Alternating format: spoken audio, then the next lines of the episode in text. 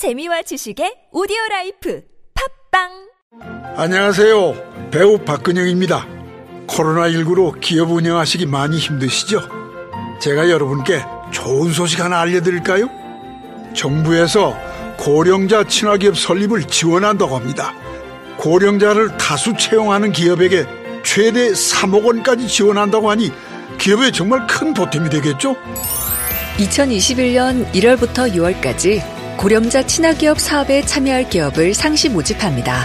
자세한 내용은 한국노인인력개발원 홈페이지를 확인하세요. 문의 1566-0151. 이 캠페인은 보건복지부가 함께합니다.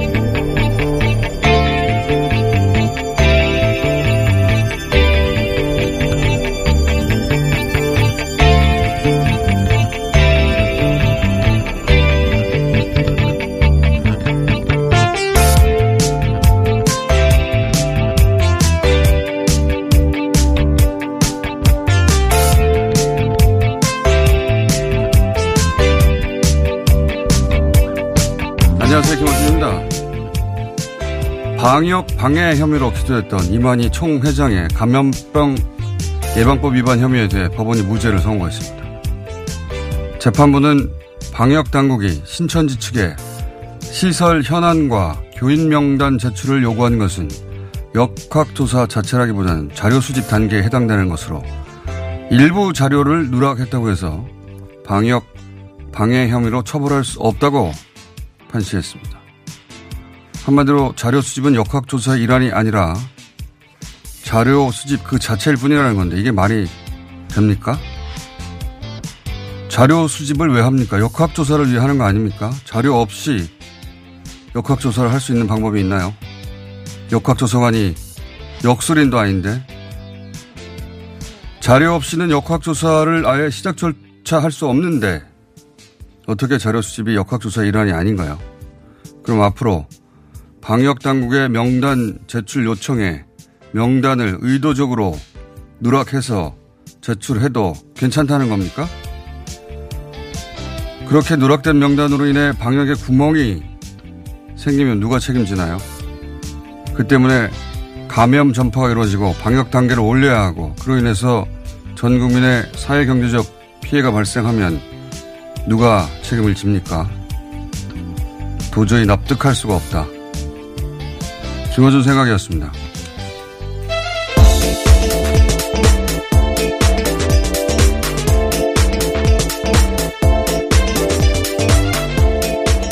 TBS 유일입니다. 어제 이만희 총회장에 대한 판결이 있었는데 이건 도저히 이해가 안 가거든요. 예. 그럼 식당이나 다중시설에 가서는 명단 작성을 하지 않습니까? 거부해도 되는 거 아닌가요? 자료 수집일 뿐인데? 네.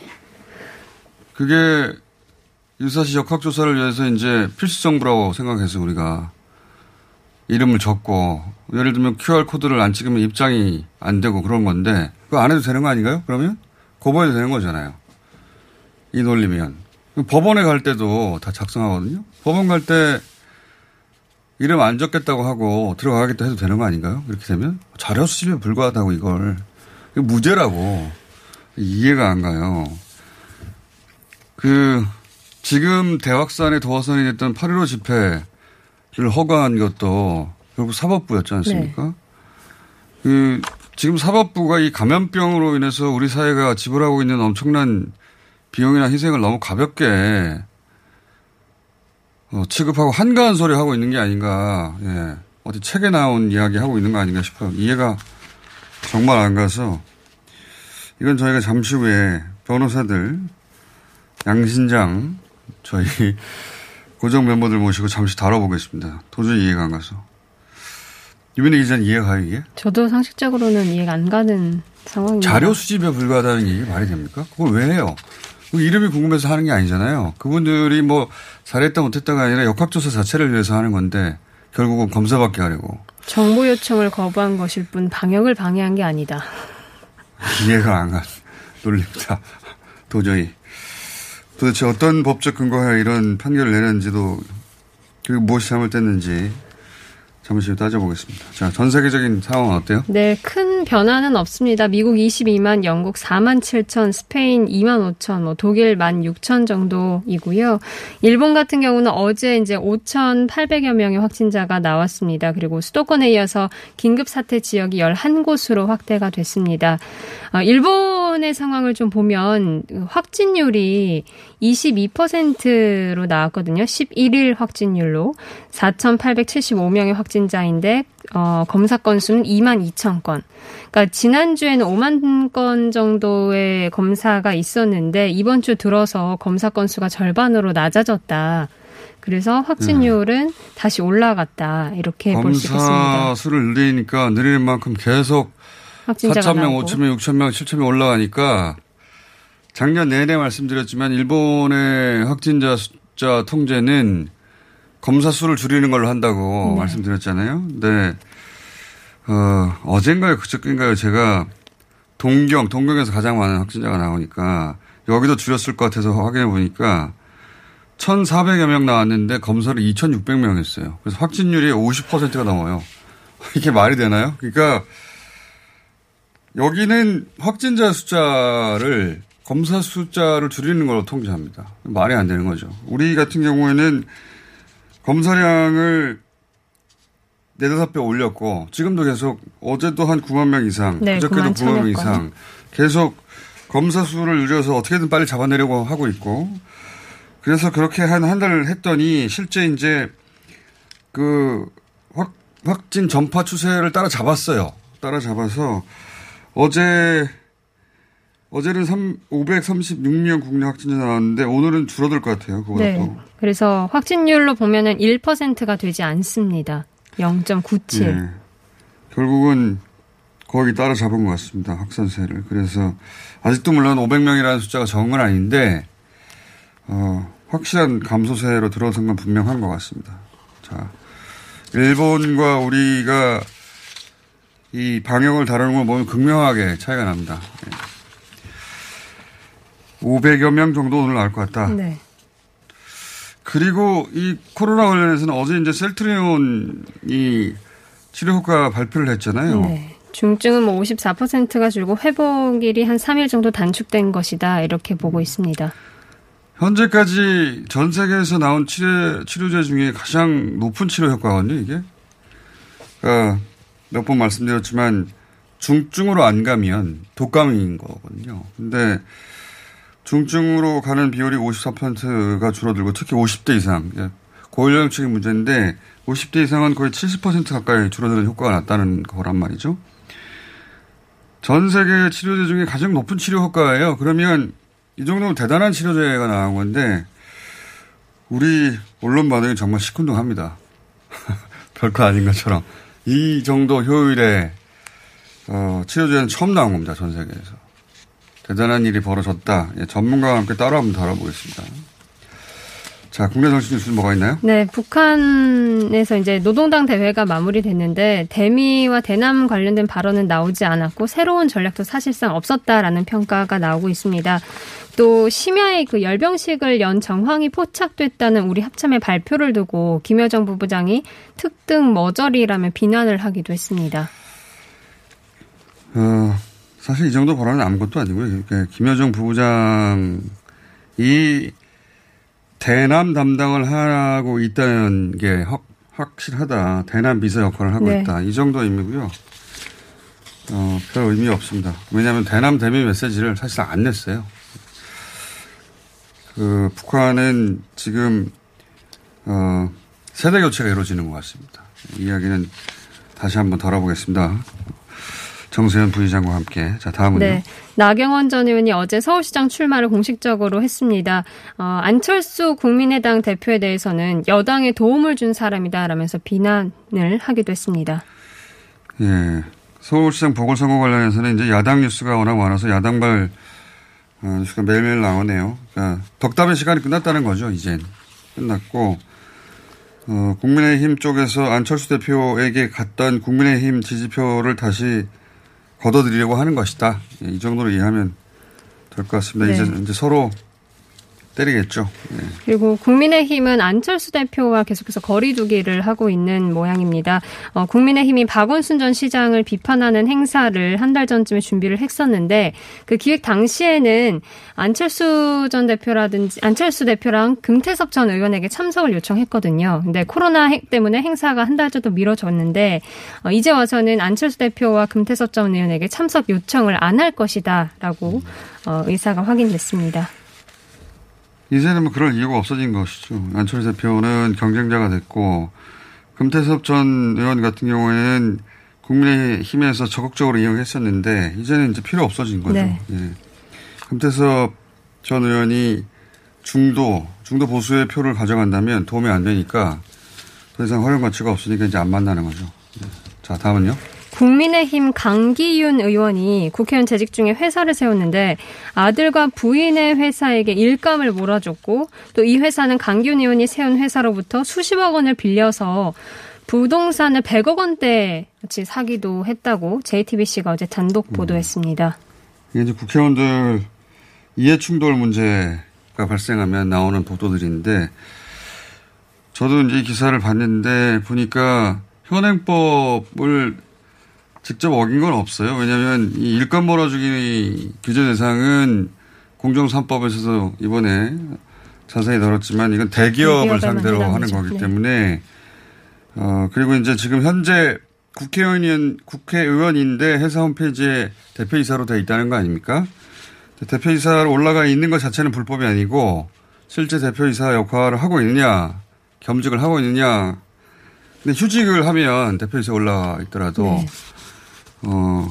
불법이 아니어서 그 자체로 불법은 없는데 이해 충돌의 소지가 있다. 만약에 이제 여당이었으면 며칠 기사거리인데 민주당이 아니기 때문에 하루 정도가 끝날 뉴스인 것 같습니다. 자, 다음은요. 네, 그리고 박근혜 전 대통령에 대한 대법원의 재상고심 선고 오늘 나옵니다. 이게 아마 국정농단 관련해서 마지막 재판이 박근혜 전 대통령에게는 될 것이고 네. 전체적으로는 마지막 재판은 다음 주 월요일 있을 이재용 부회장의 파기환송심이 마지막이 될 거예요. 다음 주 월요일인데 이재용 부회장 이제 관심사는 이재용 부회장이 뇌물수수액이 80억대가 넘었거든요. 50억 이상이 넘으면 5년 이상에서 무기까지 그게 형량인데 삼성이기 때문에 5년 이상을 가는 게 아니라 집행유예로 결국은 끝이 나지 않겠느냐라고들 전망을 하고 있고 저도 결국 집행유예로 풀려날 것이다. 500원을 겁니다. 예. 그럼 우리 언론이 어떻게 반응하는가 보죠. 한번. 저는 그렇게 전망하고 있습니다. 자, 하나 정도 더 끝내겠습니다. 네, 트럼프 대통령의 탄핵 소추안이 하원에서 가결됐습니다. 예. 뭐 하원은 당연히 민주당이 과반을 차지하고 있으니까 통과됐을 것이고 상원을 통과하지 못할 것이다. 67석이 돼야 되거든요. 100석인데. 근데 현재 민주공화가 딱 50석 아닙니까? 17석이 그 공화당 상원에서 이탈해야 되는데 그럴 일은 없다. 그러니까 이건 진짜 탄핵을 시키려고 하는 게 아니라 두 번이나 탄핵됐던 그런 사람이 다음 대선에 또 나올 수 있겠느냐. 다음 대선에 못 나오게 하려고 하는 시도인데 그것도 역시 안 될 거라고 다음 대선 나올 것 같아요. 여기까지 하겠습니다. TBS의 류밀희였습니다. 세상에 코어업을 못 먹었더니 너무 힘드네. 바빠서 새로 주문할 시간도 없고 큰일이야. 김엄마 같은 분들을 위한 코어업 정기배송 2+2 이벤트. 코어업이 정기배송 서비스를 시작합니다. 한 번 신청하면 코어업이 떨어지기 전에 알아서 보내드립니다. 페로산 마카와 멀티비타민을 한 번에 코어업. 정기배송 신청하면 2+2. 편리함 2배, 선물 2배. 검색창에 코어업 검색하세요. 시더 아빠 발톱 너무 두껍고 색깔도 이상해. 이 녀석 그럴까봐 내가 케라셀 네일 준비했지. 갈라지고 두꺼워진 발톱 무좀이 싹 사라진다고. 미국 판매량 1위, 600명 임상실험을 거친 전세계 48개국 손발톱 케어 압도적 지배자 케라셀. 내일 2주 후 달라진 손발톱을 경험할 수 있습니다. 네이버에서 케라셀 네일을 검색하세요. 퇴소했을 때는 근데 솔직히 짐이라고 해봤자 뭐 없잖아. 이불 하나면요. 이불 캐리어도 없었어. 그냥 박스에 해서 한 박스 나왔어요. 보육원의 아이들은 18살이 되는 해에 보육원을 나옵니다. 이들의 자립에 대해 생각해 본 적이 있나요? 당신의 기부로 이제 막 홀로 서기를 시작한 아이들이 건강하게 자립할 수 있습니다. 18 어른 캠페인에 기부해 주세요. 아름다운 재단. 요즘에 장원 오빠 멋있어 보이더라. 옆에 가면 좋은 향이 나는데 너무 끌려. 그치. 내가 좋아하는 명품 향수 쓰는 것 같더라고. 역시 남자는 향기가 중요해.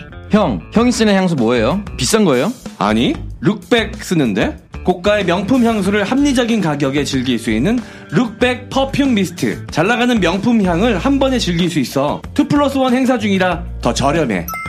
남자는 향기로 기억됩니다. 검색창에 룩백을 검색하세요. 뉴스의 진심, 안심, 등심인 남자 김어준입니다. 가자.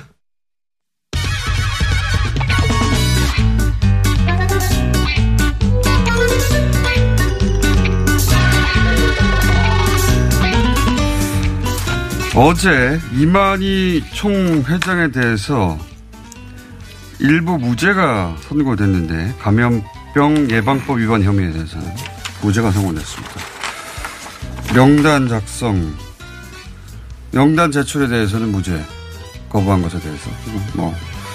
이상하지 않습니까? 저희가 이 사안을 다루기 위해서 오랜만에 모셨습니다. 서기호 변호사님 나오셨고요. 예, 안녕하세요. 신장식 변호사님 나오셨고요. 네, 안녕하세요. 양지열 변호사 전화 연결돼 있습니다. 안녕하십니까? 네, 안녕하세요. 네. 우선 전화 연결돼 있으니까 기회가 아마도 제일 적을 것 같아서 양지열 변호사에게 먼저 여쭤보겠습니다. 이 부분 무죄에 대해서 어떻게 생각하십니까? 그러니까 명단 작성, 명단 제출, 그리고 시설 현황 제출에 대해서 일부 노력한 것은 그냥 자료 수집 단계에 해당되는 것으로 방역 방해 혐의라고 할 수 없다. 예. 그러니까 법원의 판결을 보면요. 형사처벌하기 위해서 아주 엄격하게 판단을 해야 된다. 예. 너무 광범위하게 법원의 그 법조문에 있는 문건을 넓게 해석하면 인권에 좀 침해 소지가 있다. 그건 기본적인 원칙은 맞아요. 그런데 판결하면서 뭐 어떤 얘기를 하냐면 현장 조사를 방해했다라는 그런 항목이 있는데, 이 지금 자료를 제출하지 않아서 현장이 어딘지 몰랐을 뿐이지 그 현장에서 방해를 한 건 아니지 않느냐, 이런 식의 어떤 축소된 해석을 하고 있거든요. 말이 되나요? 그러면 아예 가지를 못한 거죠. 그러니까 가지를 못했기 때문에 현장에서 방해한 건 아니다. 이 논리를 가지고 무죄를 내린 겁니다. 그러니까 지금 감염병 예방이라고 하는 특별한 상황이잖아요. 그리고 이 법도 다른 게 아니라 처벌이 중요한 게 아니라 그 예방을 위해서 만들어진 법이라는 그런 취지를 좀 몰각한 게 아닌가 싶습니다. 그 법의 취지가 시설을 모르면 그걸 폐쇄하고 거기서 모여서 결국 감염병이 전파되는데, 그럴 수 없기 때문에 시설을 알아야 되는 거잖아요. 그러니까 어딘지를 아예 알려주지 않았기 때문에 현장 조사를 못했던 건데, 그래서 현장 조사, 그게 방해 아니고 뭡니까? 그게 현장에 가지를 않았으니까 현장 조사 방해가 아니라는 거죠. 이해가 안 되네. 자, 양지열 변호사님 이제 대기하십시오. 네. 자, 스튜디오에 나와 계신 서기호 변호사님, 이거 어떻게 보셨어요? 일단 첫 번째 제가 이게 무죄 판결 난 걸 보고 첫 제 느낌은 한가한 소리 하고 있는. 저도 똑같은 느낌 받았습니다. 한가한 소리 하고 있는 거예요, 지금. 그러니까요. 이게 법전 공부하는 게 아니잖아요. 지금 사법시험 공부하는 게 아닌데. 그러니까 이게 일반적인 행정 절차에서는 그 논리가 맞을 수 있어요. 예. 준비 단계와 본 단계를 구별해 가지고. 지금 이 판사는 준비 단계에 불과하다라는 거거든요. 교원 명단 제출은. 그런데 지금 감염병 예방이라는 거는 신속한 대처와 포괄적인 접근이 필요한데, 신속하게 지금 대처를 하기 위해서 교회 명단을 달라고 한 거고. 네. 그러면 이거는 준비 단계와 본 단계와 구별이 안 되는 거거든요. 여기서는 이 준비 단계라고 말한 명단이 없으면 어떻게 연락을 합니까? 누군지 모르는데. 그렇죠. 역학조사의 본 단계를 들어가기 위해서도 이 네. 명단이 필요하고 그렇게 되면 이 명단의 제출은 본 단계와 굳이 그러니까 판사처럼 구별한다 하더라도 그것은 하나의 역학조사의 내용이지 전체가 다 역학조사지. 이건 준비 단계에 불과하고 본 단계 역학조사는 따로 있고. 아니, 이게 네. 도저히 일반의 상식으로 이해가 안 되는 게 어딘지도 모르고 명단도 없어요. 어떻게 역학조사를 합니까? 어떻게.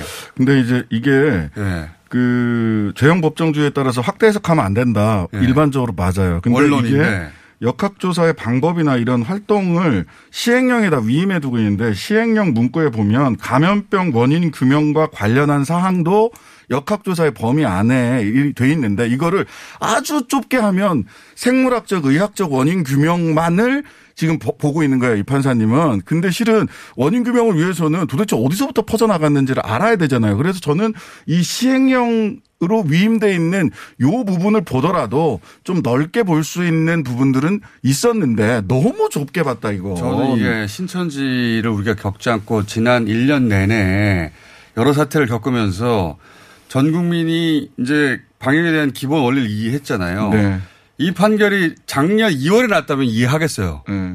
우리도 모르고 다 판사도 모르고 겪어보지 않았으니까. 1년 내내 명단의 중요성을 다 확인하고 아 그래서 우리가 QR코드라고 불편한 걸 요구해도 기꺼이 다 응하고 있는데. 그러니까 K방역이 3T라고 해가지고 테스트, 검사하고 트레이스, 추적하고 그다음에 트리트, 처치하는 요 3T로 돼 있는데 트레이스 부분을 역학조사에서 뺀 거예요. 그러니까. 역학조사의 범위에서 추적하려면 이렇게 봐야 되는데. 예를 들어서 교과서에서 그냥 이 방역이라는 특수한 상황 빼고 우리가 1년간 겪었던 상황 다 빼고 그냥 교과서에서 자 준비 단계와 본 단계가 있는데 행정 절차에는 이 교과서 얘기할 때 나올 만한 그럴 때는 이해하겠는데 지금 그런 상황이 아니잖아요. 맞습니다. 그러니까 판사들이 교과서로 사법시험 공부할 때 그 수준으로 재판을 하고 있는 거예요. 예. 현장에서 구체적인 사건을 접했을 때는 그 구체적인 사건의 특수성에 맞춰서 이거를 유연하게 적용을 해야 되는데 죄형 법정주의 원칙이라고 하는 그 원리에 너무 집착을 해가지고 이 감염병 예방의 특수성을 전혀 생각을 하지 않고. 그러니까 이렇게 이제 사법부가 계속해서 그냥 교과서 내에 자꾸에 얽매여 있다는 게 최근에 계속 반복되고 있잖아요. 최근에 그 가습기, 네. 살균제 이 부분도 인과관계 규명이 안 됐고 원고가 입증 못했다.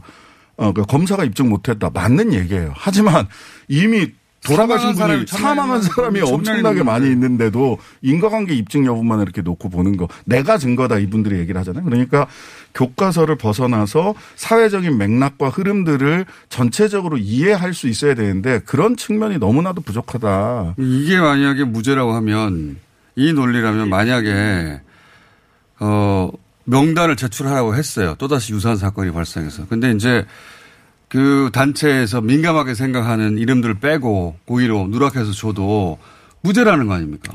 근데 그 부분은 지금 진행 중인 분이 있잖아요. 상주 열방센터 예. BTJ 있잖아요. 예. 그러니까 그것도 지금 상당수 60% 넘는 사람들이 참가를 해놓고도 검사에 응하지 않고 있는 상황이라서 예. 거기도 행정력이 바로 들어가서 지금 공권력을 작용을 해야 하는 그런 시점인데 예. 그 시점에서 그러면 명단 제출 안 한 것도 무죄다라고 지금 법원이 얘기를 해버리면 현장에서 일을 하시는 공무원분들은 그러니까요. 근데 이 부분은 상황이라는 거죠. 이게 사실은 입법의 공백 부분이 좀 있었어요. 말하자면 정보 제공 요청 이란 부분이 있었는데 여기는 처벌 규정이 없었는데 그 처벌 규정이 생긴 게 작년 9월 말이거든요. 이제 이 사태를 겪고 나니까 네. 우리가 그 과정에서 입법을 9월 말에 한 거예요. 그러다 보니까 법원에서는 야 이거 있으니까 이게 이 법이 이 제정되기 전에 처벌 규정 만들어지기 전 아니냐 이제 이런 논리를 펼치긴 했어요. 그래서 향후에는 이 정보 제공 만약 이걸 인정한다고 하더라도 향후에는 정보 제공 요청에 대한 처벌이 있으니까 이거 명단 제출 계속 거부하는 건 안 됩니다. 명단 제출 거부하면 정보 제공 요청 조항 위반으로 해서 저희 처벌을 될 수 있으니까 뭐 식당에서 정보 명단하고 이런 분들 이 판결 갖다 내면서 난 안 내도 돼 이렇게 생각하시면 안 돼요. 내셔야 됩니다. 내기는. 당연히 다 되는데 제 말은 근데 지금 판사가 정보 제공 요청으로 갔어야 되는 거 아니냐 이렇게 이제 하고 있는데 저는 그거는 무슨 잘못 판단한 거라고 봐요. 그러니까 이 역학조사는 이제 감염병 예방법 이제 18조에 있고요. 네. 그다음에 정보 제공 요청이라는 건 76조 2에 따로 있습니다. 그런데 이 정보 제공 요청은 우리가 흔히 말하는 이동 경로를 추적하기 위해서 그 감염병 환자나 의심자에게 신용카드 정보나 교통카드 또는 CCTV 이런 것들을 재료 제출 요구하는 그런 거거든요.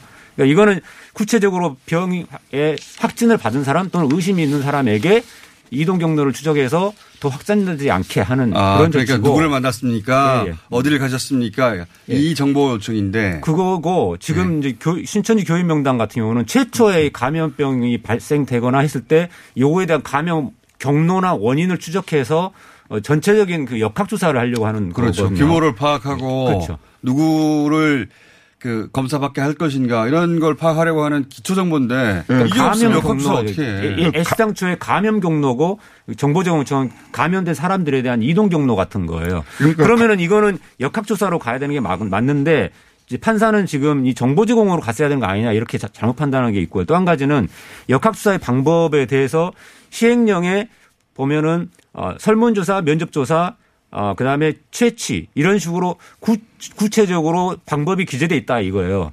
하지만 그 방법들은 제가 보기엔 예시 규정에 불과하지. 아 이런 식으로 할 수 있다는 예시지 꼭 이렇게만 그렇죠. 하라는 말이 아니다. 역학조사의 방법이 범위 안으로 정해진 건 아니다. 거기에 써 있는 것만이 역학조사고 나머지는 역학조사가 아니다. 이런 표현이 아닌데. 심지어 여기 보면 감염병 원인 규명과 관련된 사항이라고 돼 있어요. 근데 이게 명단을 제출받아서 명단 추적해 들어가는 것은 제가 보기엔 감염병 원인 규명과 관련된 사항의 범위 안에 들어갈 수 있다고 보여지거든요. 너무나 상식적으로. 그런 거 아닙니까? 네. 너무나 상식적으로? 그러니까 당연히. 그 부분을 조금 더 설명드리면 네. 감염병 원인 규명과 관련된 사항 이게 이제 역학조사의 내용이라고 표현되어 있어요. 네. 네. 그다음에 역학조사의 방법으로 설문조사 면접조사 이런 것들이 있다. 네. 그러면 그런 설문조사, 면접조사 같은 것들은 그런 방법 중에 하나로 예시한 것일 뿐이지 중요한 건 역학조사의 내용인 거거든요. 네. 원인 규명과 관련된 사항. 그러니까 설문조사나 그런 게 그렇게 아니었다는 거예요. 설문조사라고 네. 딱 적혀져 있는데 설문조사는 아니지 않느냐. 네. 그렇죠. 여기 안 적혀 있으니까 이 방법은 역학조사가 아니다. 이렇게 판단했다는 거예요. 네, 그렇게 그렇죠. 판단한 거예요. 그 바보도 아니고.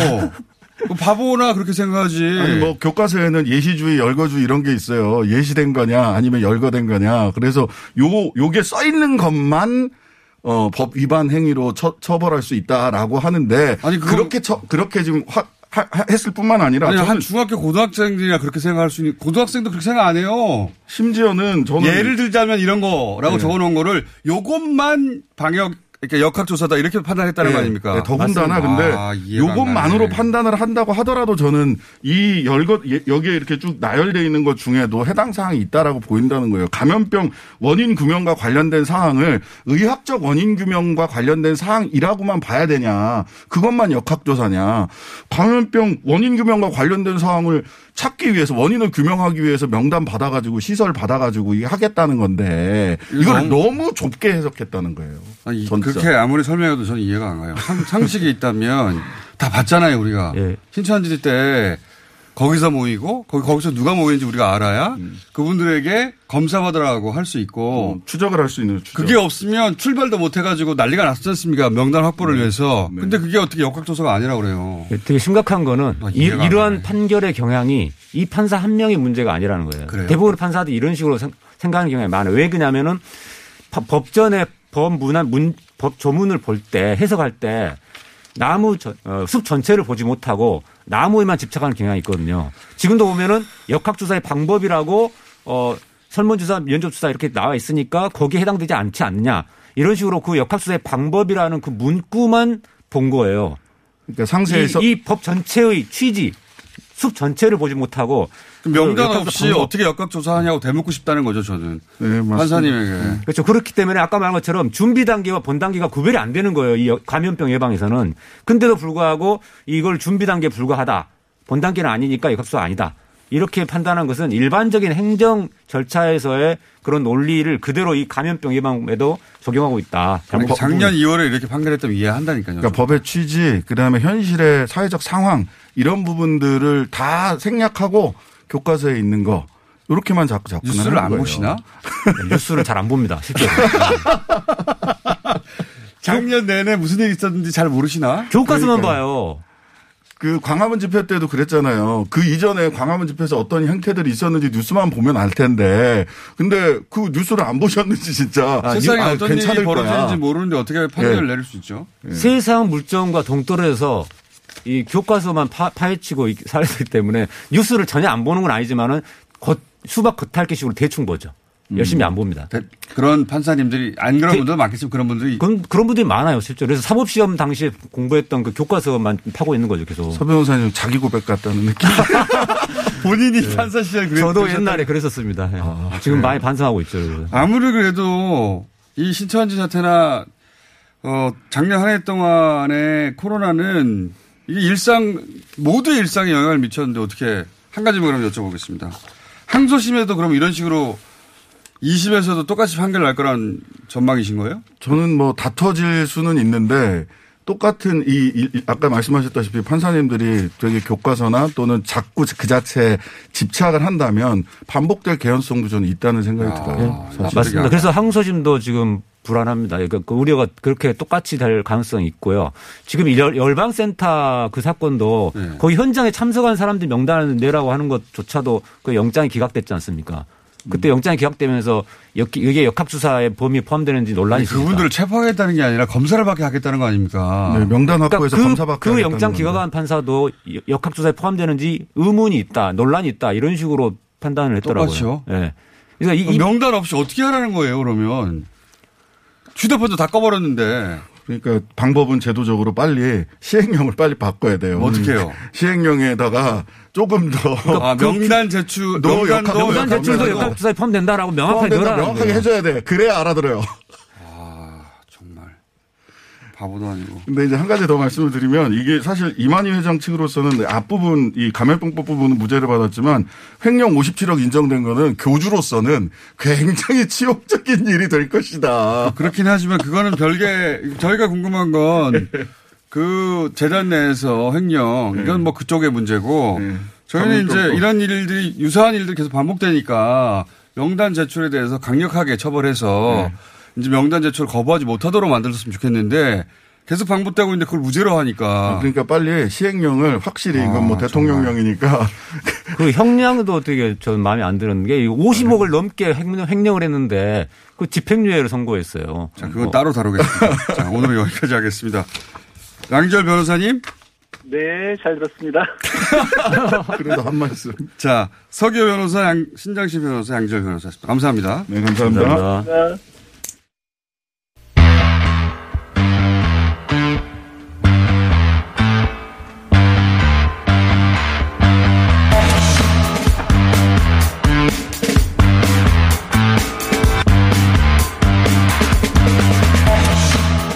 정세균 국무총리가 오늘로 취임 1년이 됩니다. 그래서 저희가 어렵게 바쁘신 분 연결했습니다. 정세균 국무총리 전화 연결되어 있습니다. 안녕하세요, 총리님. 네, 안녕하십니까. 보통 1년이면 축하드린다고 해야 되는데. 예. 근데 이제 되돌아보니까.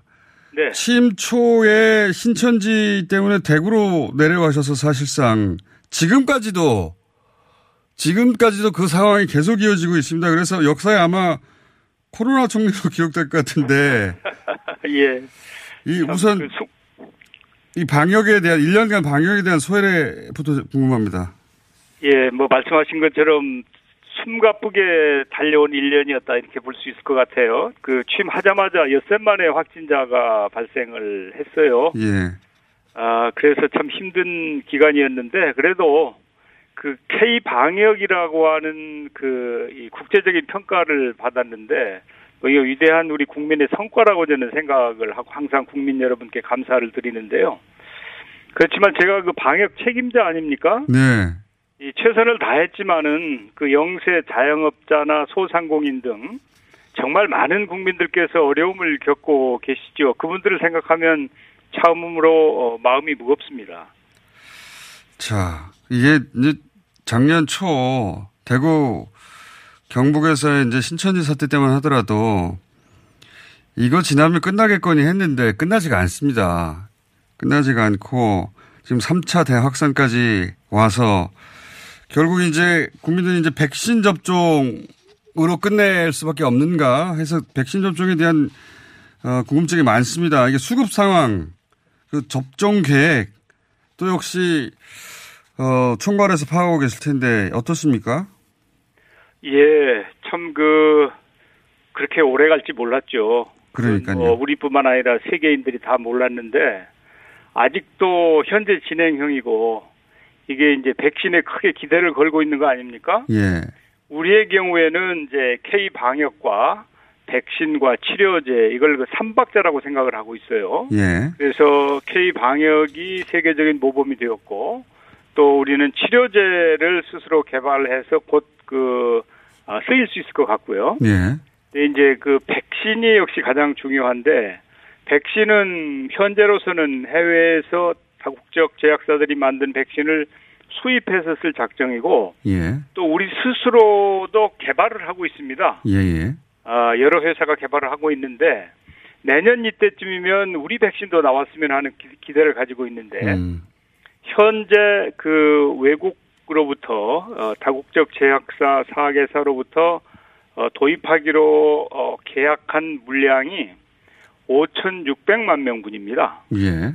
그러니까 우리 국민 모두가 쓰고도 남는 물량을 확보를 했는데 이제 중요한 것은 이 백신이 들어오는 게 중요한 게 아니라 이걸 어떻게 제대로 잘 유통시키고 공급하고 접종이 이루어지게 하느냐. 예, 그것도 빠른 시간에. 그다음에 예, 예. 예, 접종 이후에도 또 이상 반응이 있다든지 여러 가지 있을 수 있는 문제들에 대해서도 미리 대비를 해야 되거든요. 예.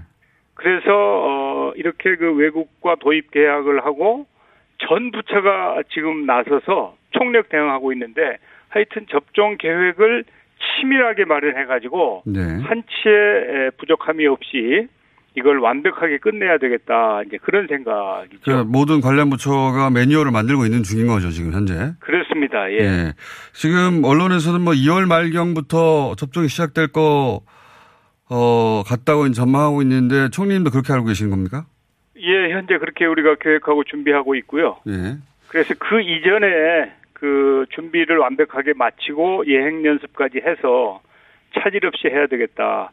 혹시 그 외신에서 보셨는지 모르겠습니다만은 뭐 미국이니 영국이니 프랑스니 여러 나라들이 예. 백신 접종이 속도를 내지 못하고 그러니까요. 또 그야말로 참 우왕좌왕하는 계획 속도에 10분의 1 정도도 안 되더라고요 보니까. 아, 예. 예, 그래서 우리는 이들의 시행착오를 우리가 잘 확인해가지고 반면 그 교사로 삼아야 되겠다. 그래서 우리는 똑같은 시행착오를 범하지 않아야 되겠다는 생각으로 준비를 하고 있는 것이죠. 알겠습니다. 백신 관련해서 한 가지만 더 여쭤보자면 이미 예. 5,600만 명분 백신을 확보했는데 추가적으로 더 확보한다는 얘기도 있는데 왜 추가적으로 더 확보하려고 합니까? 이미 인구수를 넘어섰는데. 예, 사실은 예. 이 5,600만 명분 계약을 했지 않습니까? 예. 이들이 모두 성공한다는 보장이 없습니다. 아. 경우에 따라서는 이제 이 백신들이 예. 완벽하게 3상까지 다 끝내고 사실은 원래 백신이라는 건 한 10여 년에 걸쳐서 그렇죠. 개발돼야 되는 것인데 예. 지금은 이 코로나가 글로벌 팬데믹 상황이기 때문에 그야말로 초고속으로 개발된 백신이거든요. 그렇기 때문에 우리가 기대도 크게 하지만 불확실성이 지금 남아있는 거예요. 아직 뭐 예를 들어서 6개월간 지켜봤다 그런 건 아니니까. 예, 최소한도 6개월, 1년 이상은 지켜봐야 되는데 지금 접종 시작한 지 한 달밖에 안 됐지 않습니까? 그러니까 이제 어떤 일이 일어날지 모르고 그 여러 회사를 계약한 것도 그런 이유 때문에 그런 것입니다. 혹시 실패할 경우에 대비한 것. 그러니까 5,600만 분 확보했지만 그럴 가능성도 대비해서 또 추가적으로 더 확보할 것이다. 예, 그리고 이제 금년도에 이제 백신 접종을 할 거 아니겠습니까? 예. 그러면은 이 효용성이 언제까지 갈 건지, 뭐 6개월 갈 건지, 1년 갈 건지, 아니면 평생 갈 건지 아직 그게 완벽하게 확인이 되지 않았는데 예. 현재 우리가 그 추측하기로는 아마 6개월이나 1년 정도밖에 못 가지 않겠냐. 그러면은 금년 2월에 접종하신 분들은 또 금년 연말이나 내년 초에 또 접종을 해야 될지도 모르는 상황에 올 수 있거든요. 네네. 그래서 이런 경우까지 다 대비해서 완벽하게 필요한 조치를 취하자, 그런 차원에서 이제 추가적인 물량의 계약도 지금 검토를 하고 있는 것입니다. 그렇군요. 지금 협상을 하고 있습니다. 그래서 그 소위 말하는 집단 면역에 도달하는 시점을 국내적으로는 언제로 목표로 합니까? 이제 금년 가을 목표죠. 예, 뭐 한 10월, 11월. 예, 10월, 11월. 그리고 이제 예. 알겠습니다. 그럼 치료제도 한번 여쭤보겠습니다. 이제 그 네. 뭐 특정 기업이니까 자세히 거론하시기에 좀 부담스러운 점도 있으시겠습니다만 어쨌든 셀트리온 치료제가 나왔는데 이 치료제 효과가 언론 보도에 따르면 상당히 좋은 거 아닙니까? 그렇게 나온 거죠. 그렇게 이해되는 거죠. 예, 어제 이제 발표가 있었는데 예. 그 경증 환자 예. 에게는 상당히 효과가 좋다. 예. 그런데 중증 환자에게는 큰 효과는 없을지 모르겠다는 반응이죠. 그러니까 그렇게 표현하기도 하고 경증에서 중증으로 넘어가는 걸 막으면 되는 거 아니냐 이렇게 표현하기도 하는데. 그러니까 예. 당연히 이제 효과가 있다고 봐야 되죠. 예. 경증에서 중증으로 넘어가면 이제 중증 환자를 치료하는 일이 굉장히 힘든 일이고요. 예. 또 중증 환자로 넘어가고 나면 거기에서 그 치명률이 높아져가지고 사망하는 그렇죠. 경우가 많이 생기지 않습니까? 예. 그런데 이제 우리 목표는 첫째는 확진자 숫자가 적어야 되겠고 또 설령 코로나19에 확진되더라도 사망에 이르지 않도록 그렇죠. 의료 서비스를 제공해야 되겠다고 하는 것이 우리 방역당국의 목표거든요. 그런 차원에서 보면 경증 환자가 중증으로 넘어가지 않도록 이렇게 할 수 있는 치료제는 매우 도움이 될 것이다 이렇게 기대를 하고 있는 거죠. 알겠습니다. 이제 식약처에서 아직 사용 허가를 내지 않았기 때문에 예. 식약처에서 사용 허가가 아마 2월 초쯤. 아, 2월 초쯤. 예, 그렇게 기대를 하고 있어서 사용 허가가 나오면 아마 의사들이 처방을 많이 하지 않을까 그렇게 생각합니다. 알겠습니다. 경제일 출신이시니까 경제 또 여쭤보겠습니다. 최근에 이제 OECD 평가도 그렇고 IMF 평가도 그렇고 우리 경제가 지난 한 해 선방했다고 공통적으로 평가하고 있는데 예. 본인의 소회도 이 대목에 대한 본인의 소회도 좀 궁금합니다. 아, 예, 사실은 예. 작년에 이제 역성장 예. 소위 말하는 그 마이너스 성장을 했을 걸로 보지 않습니까? 네. 그런데 그 OECD 국가들 중에 우리나라의 마이너스 성장 규모가 제일 작아요. 한 1% 정도로 지금 보고 있거든요. 네. 그렇기 때문에 이제 국민 여러분들께서는 역성장을 했으니까 얼마나 힘들었겠습니까? 특히 코로나19 때문에 피해를 본 업종에 종사하시는 분들은 고통이 매우 컸죠. 그리고 처음에 말씀드린 것처럼 자영업자나 소상공인들의 피해가 엄청나게 컸는데 그러나 이제 국제 비교를 해보면 그래도 우리가 OECD 국가 중에서 경제 성장률이 가장 높다, 작년에. 그래서 이제 국제신용평가사들도 우리나라의 신용등급을 안정적이라고 전망을 하고 있거든요. 네. 그래서 그 점은 다행이다 이렇게 생각을 하고 있고요. 이제 올해에도 수출이나 내수 또 투자 이게 이제 이 세 개가 경제 성장을 견인하는 세계의 달이라고 볼 수 있는데 이런 부분들이 좀 개선이 되어서 금년에는 이제 작년보다는 좀 이 성과를 내는 그런 성장률을 만들기 위해서 노력하고 있는 것이죠. 원래 그 인사청문회에서 경제총리가 되겠다고 하셨기 때문에 제가 그 질문을 드렸었는데 예. 그 작년 한 해의 고통 근데 이제 그 고통 속에서도 어떤 기업들은 그 특수를 누렸어요. 그렇죠. 그러다 보니까 1월달 들어서 올해 1월 들어서자마자 나오는 이야기가 뭐냐면 이익공유제에 대한 이야기가 나오고 있습니다. 예. 이게 어떻게 하겠다는 겁니까? 이익공유제라는 게 어떤 정신이죠? 뭐 저는 이제 그 용어를 사용하지는 않습니다. 아, 그러세요? 예, 사실은 지난번에 긴급 현안 질문이 있었어요. 예. 국회에서. 그 긴급 현안 질문이 있을 때, 저하고 이제 그 의원하고 이제 국회 본회의장에서 나눈 대화인데, 아무튼 지금 그 자영업자나 소상공인, 특히 그리고 이제 여행업이나 뭐 여러 가지 업종에 따라서 고통이 매우 큰 부분이 있는가 하면 네. 사실은 또 코로나19 이후에 많은 경영 성과를 낸 기업들이 있기 때문에 좀 스스로 고통 분담을 하는 노력을 하면 어떠냐 그런 얘기를 제가 했죠. 거기에서. 네. 그래서 저는 이렇게 그 어려울 때는 서로 좀 그 이 힘을 보태는 그런 노력을 하는 것이 바람직하다 그런 생각을 원래 가지고 있습니다. 그런데 이제 그거는 자발성에 기댄 건데 이 이익공유주의 이야기는 입법으로 뒷받침하겠다는 얘기인 것 같아요. 저는 자발적으로 해야 된다고 봅니다. 아, 총리님은 그렇게 생각하시는 거군요. 예.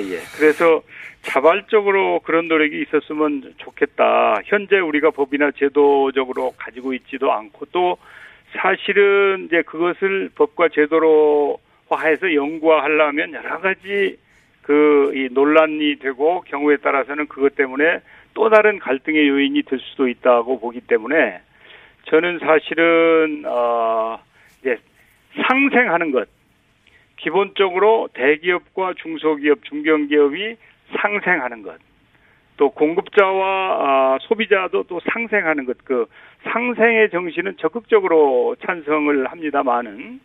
이제 어떤 것을 제도하고 하려면 국민적인 공감대가 먼저 이루어진 연후에 그 논의가 이루어지는 게 바람직하다는 생각입니다. 알겠습니다. 총리님, 저희가 총리님 연결하기가 쉽지 않은 일이라서 이건 예. 디테일한 사안인데 많은 사람들이 궁금해서 연결한 김에 하나만 여쭤보겠습니다. 이제 주가 3천 가고 나서 많은 분들이 공매도 재개하느냐, 언제 하느냐 관심이 굉장히 높습니다. 네. 이 공매도 제도가 전 세계에 다 있는 제도긴 한데 우리는 일시적으로 중지시켜놨는데 이걸 뭐 3월에 다시 재개한다. 아니나 좀 더 시간을 줘야 된다. 개인 투자자들의 피해가 우려되니까 여러 가지 이제 이야기들이 있지 않습니까? 총리님은 이 사안에 대해서는 어떻게 생각하십니까? 아, 이제 제가 사실은 개인적인 생각은 있는데 저는 지금 총리 아닙니까? 그렇죠. 예. 그러니까 이제 제 개인적인 생각하고 정부의 생각하고 다를 수 있겠죠. 꼭 일치한다고 볼 수는 없는 거거든요. 예.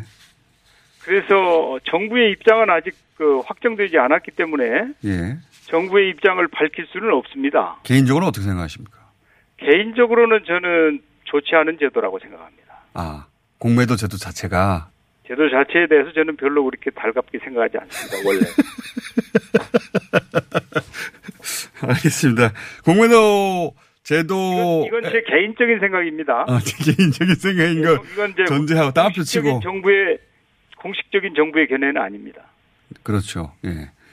총리님 개인적인 생각이 그대로 정책으로 이루어지는 건 아닌데 정책 정부 입장은 결정이 안 됐지만 워낙 경제인 출신이시니까 제가 궁금해서 여쭤봤습니다.